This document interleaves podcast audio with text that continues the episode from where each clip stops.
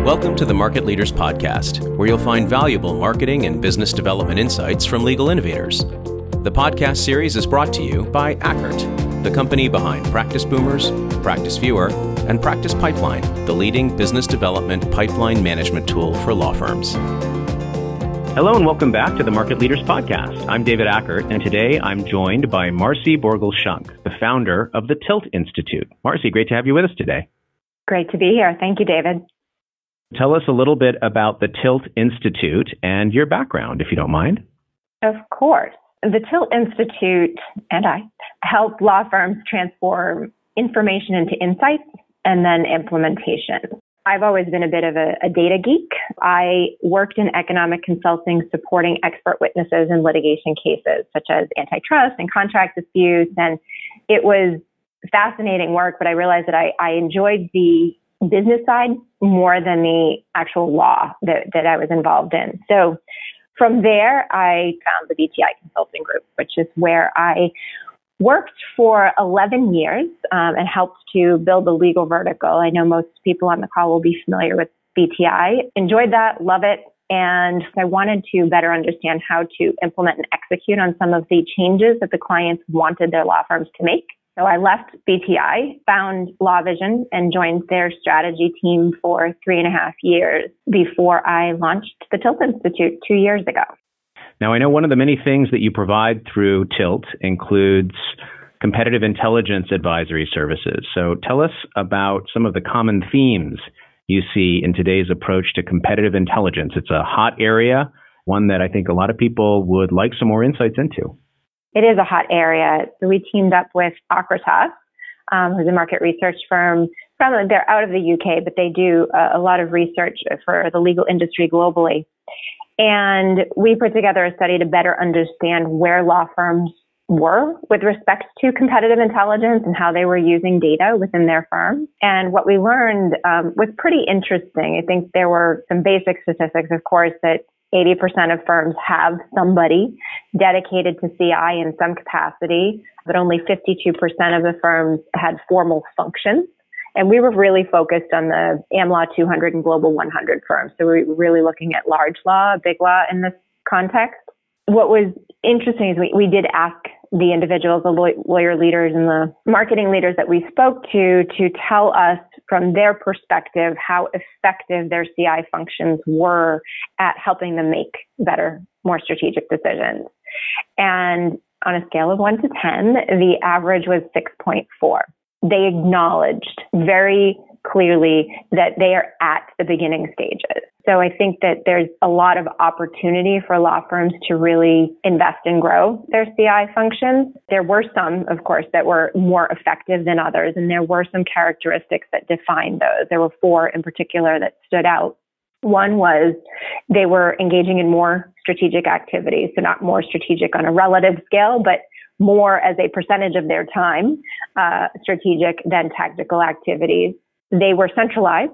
They typically had an analyst or somebody from a corporate CI function or a financial firm.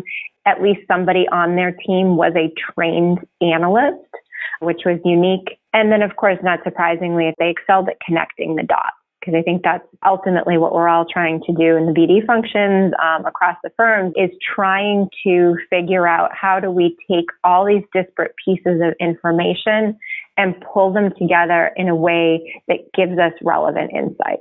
Highly effective CI functions are really doing that well. Great. So those are some of the common themes you see. Can you speak for a moment to the strategic benefits of CI? In other words, how much of this is smart, business-oriented, strategic thinking versus fear-oriented, oh no, I don't want to miss out on something that another firm that's competing with me might be doing, but may not necessarily really move the needle in a productive direction?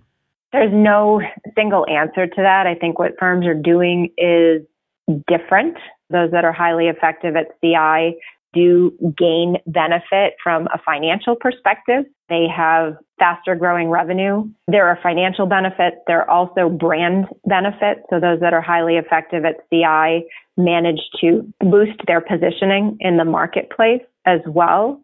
as an industry, as a whole, I think that we're not at the place yet where CI is necessarily a distinct competitive advantage. I think that the idea of what you said, you know, what is everybody else doing, the competitive analysis and spending a lot of time, you know, putting together dossiers on clients, we're getting to the point now where that really is common sense as opposed to a distinguishing factor, right? You need to understand your clients in order to service them well. So for those firms that do not have a CI function or are not doing kind of those basics, I think they may start to fall behind. But for those that are doing those basic functions, it certainly isn't going to push them ahead all that much further than where they are now. Well, I think it's interesting what you said. Earlier, you referenced the concept of connecting the dots. And it looks like there is a line between the dots of good CI and healthy profit and revenue. But I think the key word here is good or effective CI. CI alone doesn't get you there. Exactly. So tell us about some of the resources law firms are turning to for competitive intelligence. Sure. One of the things that I think maybe a false notion of CI is that CI is exclusively external. And you know, maybe it's about definitions and nomenclature, and everybody defines CI a little bit differently depending on what industry you're in or even who you're talking to.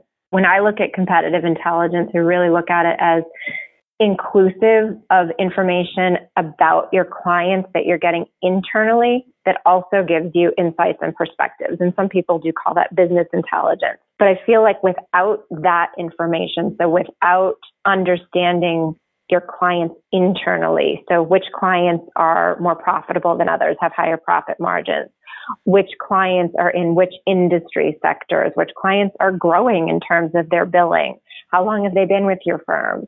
You know, understanding all of those aspects and elements, I think, is a critical piece of the CI portfolio.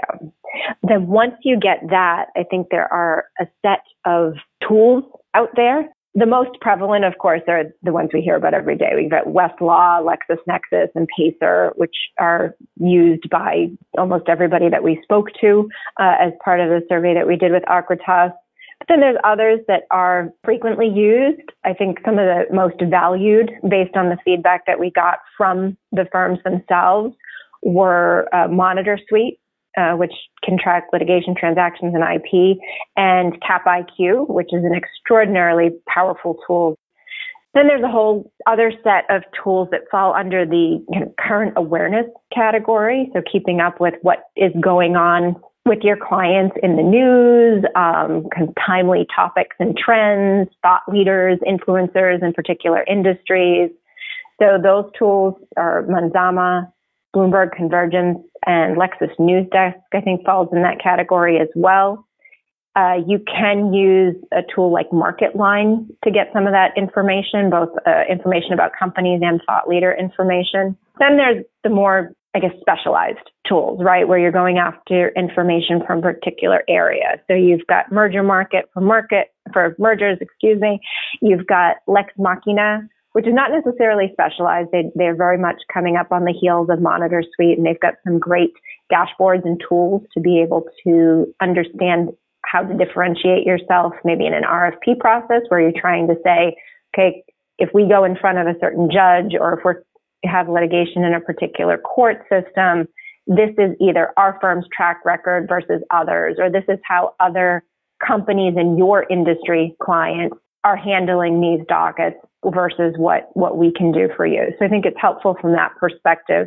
We're starting to see more analytical tools that are dashboards that are kind of sitting on top of the data and enabling the firms to take information from various sources and start to draw connections between them, or take the data and visualize it in a way that makes it more powerful and resonate more strongly with the lawyers. So you've got Tableau, you've got Qlik, Telius is another one.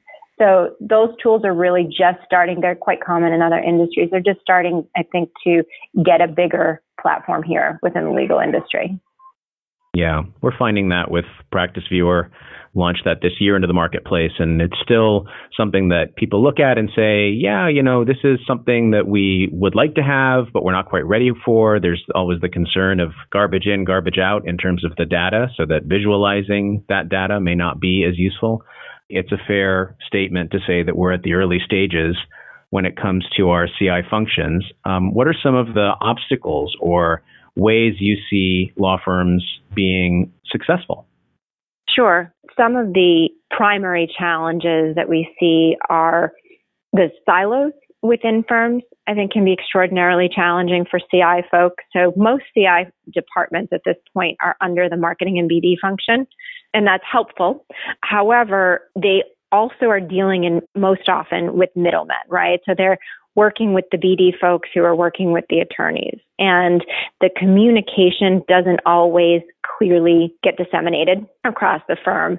And we know that, I think, to be true in a lot of different functions within the law firms, right? I mean, even one practice area may not know what another practice area is doing, let alone getting it from the lawyers to the administrative functions and starting to have a consistency of message.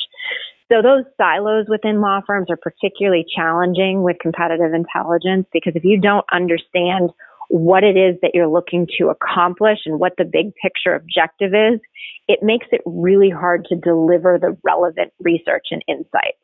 But another aspect of the siloed communication, I think, is the fact that not all firms can clearly articulate their strategy and goals, either from a firm-wide perspective or even from a practice group perspective or industry group perspective. It's not just about whether or not they're communicating. In some instances, it's sheer absence of having clarity around those goals and objectives, if that makes sense. Yeah, it makes perfect sense. I think just as you point to the siloed challenge, I think that objectives tend to be thought of in those silos too. Lawyers are very focused on the objectives of their practice, of themselves individually, less so of the teams and groups that they're a part of, and certainly less so in terms of recognizing that this title partner means that they really are part of a larger entity and need to think from the perspective of an organization executive, not, you know, a service expert who just happens to have that title. So what are your recommendations on some baby steps when it comes to competitive intelligence? So now we're in a position that we have all of this information, and unfortunately, that's what it is, information, not necessarily insight. So step one is, of course, to get the analytical horsepower that you need in order to transform those insights into intelligence. So something that you can act on where you have relevant insights to what it is that you're looking to accomplish. Then from there, the trick is, how do you then transform that into change? You can build the best business case possible. And if you can't get people on board, then it's not going to make a difference. The components and elements of change management are really about head and heart. So getting people on board by making those emotional connections. And emotional connections are, you know, the essence of leadership, right? So it's really getting to the place where you have lawyer leaders who understand how to make those emotional connections and how to drive change through the principles of change management. So we, for 2019, are launching a program called Leading the Legal Revolution. It's based on some programs I've done with firms internally for the past several years that really delves into this concept of how to look holistically at change, how to think critically about some of the issues that are coming our way and what the future of law looks like and what does that mean for our law firms and how do all these different facets interrelate with one another in order to come up with solutions that are actual realistic concepts that we can execute on. You know, as opposed to simply these ideals where you're looking at it in an isolated manner and only going down one path. You're able to kind of take this holistic perspective, bring it all together, and give these leaders the tools that they need to deal with real life problems in a manner that will affect change. It's exciting. I've enjoyed the programs that I've done internally with firms, and this will be the first year that we're doing an open enrollment. So if people want to learn a little bit more about this program, where can they go? It's www.thetiltinstitute.com/revolution. We did a fun play on revolution with a little R and a big E for the purposes that in some respects, this is really an evolution of the legal industry as opposed to a revolution, thinking through the ideas that we're not simply going to transform the entire universe to get from point A to point B. We can make incremental changes to move us along the path to the future of law. Well, I appreciate your insights today and shining a flashlight down that path and the work that you're doing to propel law firms into the future, one leader at a time, it sounds like, and in many cases, one leadership body at a time. But it's important, I think, that we have people like yourselves who incite these evolution revolutions so that law firms can begin to think differently and ultimately behave more strategically and then beyond that, become more successful. So thank you for the work that you're doing. Thanks for sharing some of that work and some of those thoughts with us today. Really great to have you on the program, Marcy. Thank you, David. It was my pleasure. I appreciate you having me. Thank you for listening to the Market Leaders Podcast. For more business development resources, visit ackertinc.com.